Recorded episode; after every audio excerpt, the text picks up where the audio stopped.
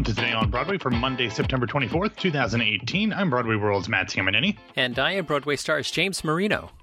James, it's Monday, which means yesterday you had another episode of This Week on Broadway. Other than the new group's production of The True, starring uh, Edie Falco and uh, Michael McKean and, oh, somebody else I'm not going to be remember uh, right off the top of my head. Um, he's an Emmy winner, though. He's done Wicked. He won an Emmy for Girls. Can't think of his name. Anyway, other than that one, it seems like Peter and Michael saw a lot of stuff out of town this past week. They were out of uh, town. Peter Scolari, is that who you're thinking of? That is exactly who I'm thinking of. Thank yeah, you. The true. Not Peter Scolari was out of town with Michael and Peter. No. He might. I mean, he might. He had, he had a sh- I mean, shows. he had a show to yeah, do. So yeah, true. maybe on his off day. yeah. Um, Michael was down in the D.C. area to see primarily to see Passion at the Signature Theater, which uh, I I had planned to go see, and I just never got around to seeing it. I, am dying for a good, uh, good production of Passion, and Michael re- said this was very good. Unfortunately, yesterday, uh, Sunday, was the last day for it, uh, so I have missed it. But they do have uh, Billy Elliot coming up uh, in October, and in April, Grand Hotel coming oh, up. Very uh, nice at the Signature Theater in Arlington, Virginia, not the Signature here in New York. Right. Um, and Peter saw Pamela's first musical at Two River Theater that uh, in Red Bank, New Jersey, and he also saw uh, Irving Berlin's Holiday Inn at Walnut Street, and Michael down in the D.C. area seeing uh, Passengers also saw Macbeth at the Folger Theater, which was a very interesting review. Uh, I listened to it as we had this week on Broadway, and then I listened to it during the editing process, and then I listened to it after the editing was complete. I'm not really sure if Michael liked it or not. so it was very interesting. Uh, very interesting. Okay. Right. Uh, also, Peter announced that the uh, Bristol Riverside Theater is his new favorite theater, and where he saw Erma oh. Bombeck at the at Wits End, and so uh, it was a fun this week on Broadway, and uh, yeah, very lots cool. of out of tune, out of town stuff, getting us ready for the fall, where I'm sure that we're going to be very New York centric in the next uh, month or so. Yeah, based on this week's theatrical schedule, which we'll talk about here in a few minutes, there's going to be a lot to go around. All right, so let's uh, start off with some out of town news. yeah, where sticking out of town. the Kennedy Center adds uh, more stars for a Little Shop Center Stage production. Yes, on Friday, the Kennedy Center announced a handful of new stars that will join the upcoming center stage production of Little Shop of Horrors. The show, which will run from October 24th through the 28th, is a staged reading ish, but much like the other shows that they've done in the recent past, as well as things at Encore's Off Center. They are only very lightly uh, to be considered uh, concerts as there is choreography and costumes and all that stuff. Anyway, um, we already knew that Josh Radnor, Megan Hilty, James Monroe Iglehart, and Lee Wilkof would be starring in the show, but now we know that Tony nominee Nick Cordero will play Orin. Amber Iman, Amai Osei, and Allison Semmes will also join the cast.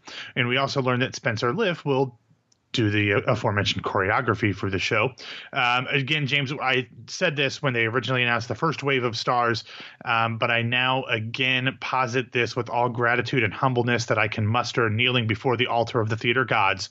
Please bring this to Broadway. Please bring this to Broadway. Please bring this to Broadway. Oh, that this is uh, quite a cast. Um, this could be very funny. Seriously. And, uh, how many uh, how many performances is this going to be? Do you know off the top of your head?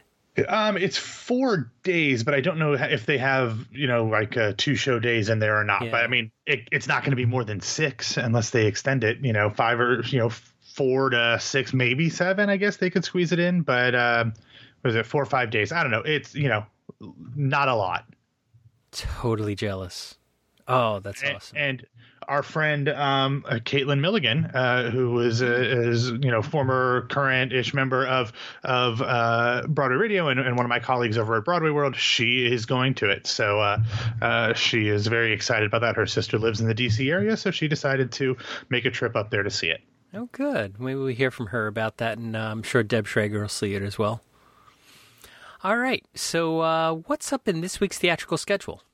As I mentioned, a lot of stuff starting as we officially are now in the fall season, and, and not just theatrically, but also autumnally and mm-hmm. and and mm-hmm. calendarly. Um, anyway, tonight is the night for that star-studded one-night only benefit reading of the Laramie Project at John Jay College. Laramie: A Legacy will feature a host of stars, members of the original Tectonic Theater Company cast, um, and more.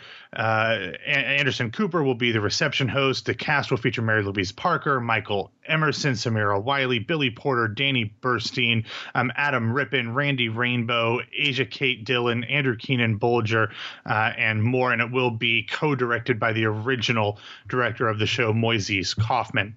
We'll have more information on that and all of the shows I'm going to talk about in the show notes.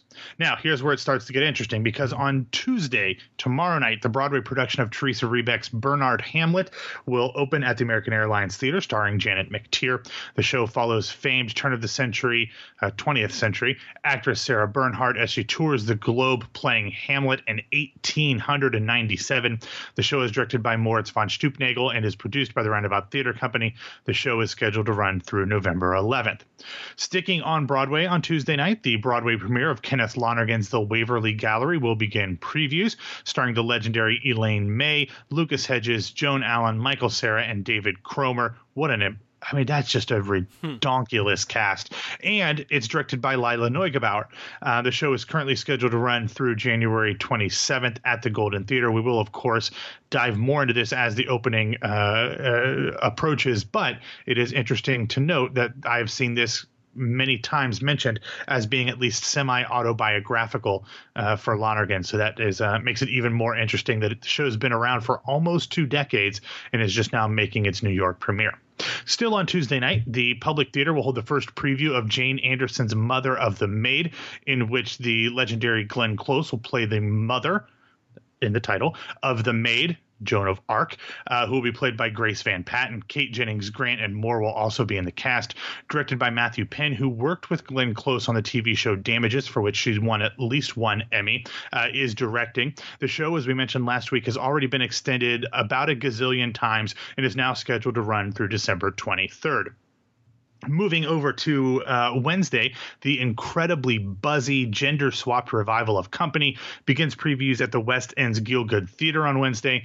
Directed by Marianne Elliott, Rosalie Craig plays Bobby, with an IE, uh, with Patti LuPone as Joanne and the great British Bake Off presenter Mel Giedroyc as Sarah. The show is scheduled to run through December 22nd. And James, if Little Shop doesn't come in, let's bring this musical revival in. We need to get the musical revival numbers up. This closes in December. Plenty of time to kick somebody out of a theater in New York by the end of the season. Uh, anyway, now on to another jam packed Thursday as the Manhattan Theater Club's Broadway production of Richard Bean's The Nap officially opens. Directed by Daniel Sullivan, the show is about snooker, kind of, which is the British equivalent of pool, and it stars Alexandra Billings, John Ellison Conlee, Johanna Day, Heather Lind, and more. The show is currently scheduled to run through November 11th at the Samuel J. Friedman Theater. Of course, we will have reviews for both this and Bernhardt Hamlet later in the week. Also on Thursday, the Roundabout Theater Company will begin performances for the New York premiere of Alexi Kaye Campbell's play Apologia. And thanks to RTC, because in their updated graphic, they have the linguistic pronunciation for the show title. I can't I, I, can't read it because I don't know what those symbols mean, but I appreciate the gesture nonetheless. Apparently, I'm not the only one who is an idiot. Uh, the show stars the incredible Stockard Channing, who uh, has been, was been was in the show over in London before it transferred. Amongst others, joining her off Broadway is stage and screen star Hugh Dancy. Directed by Daniel Aukin, the show is scheduled to run through December 16th. And finally, on uh, Thursday, the Bard Summerscape production of Oklahoma will return to New York at St. Ann's Warehouse. Directed by Daniel Fish, this reinvented immersive ish production stars Rebecca Naomi Jones, Damon Daunno, Patrick Vaill, Ali Stroker, Mary Testa, and more. The show has been extended to run through November 11th. Very, very excited to be able to see this one. Also, that reminds me, I need to confirm because someone actually did offer to buy that one random ticket I had that I can't use uh, off me. So, uh, need to get back with uh, with that person. Uh, James, you, you know, I mean, if we're talking about musical revivals coming to Broadway, maybe this and Carmen Jones can arm wrestle to see who gets circle in the square. What do you think? Uh, well, I think that um, you know they get they get the designers to work together. They can both be in circle in the square. Well, you know what? that's not uh, completely off the cuff. I mean, these are both Roger, uh, not Roger Hammerstein, but Oscar Hammerstein shows. Mm. This would be a very interesting uh, thing to do in rap. I mean, maybe uh, I don't know. We'll see. Yeah. Uh, I'm just saying, if someone has a couple million bucks they want to throw at it, I would do it. If I hit if I hit the uh, Mega Millions tonight, I'll do it. Uh, anyway, two other shows uh, that I want to mention are closing this week. First up on Saturday, over in the West End, the Lincoln Center Theater production of The King and I, which starred many of the Broadway uh, stars, uh, Kelli O'Hara, Ken Watanabe, and in different parts for select performances, Ruthie Ann Miles. That show will close on Saturday, September 29th. 29th. And then finally, uh, Be More Chill is closing for now. Uh, of course, this show uh, is already slated to come back to Broadway on February uh, 13th. So get a chance if you can find some way to sneak a ticket to one of the performances this week, do it. If not, you'll have uh, plenty more shots when it opens uh, on Broadway later this season. All right, Matt, what else do you have? Okay, two real quick things before we wrap up the show for today. It has been long rumored, and we've discussed it before, but last week it was confirmed that Gillian Anderson and Lily James will star as Margot Channing and Eve Harrington in the West End production of the stage adaptation of All About Eve, directed by Ivo Van Hove, of course. Performances begin on February 2nd. Tickets go on pre sale this Wednesday and general on sale on Friday at 10 a.m. on both days, of course, in London time.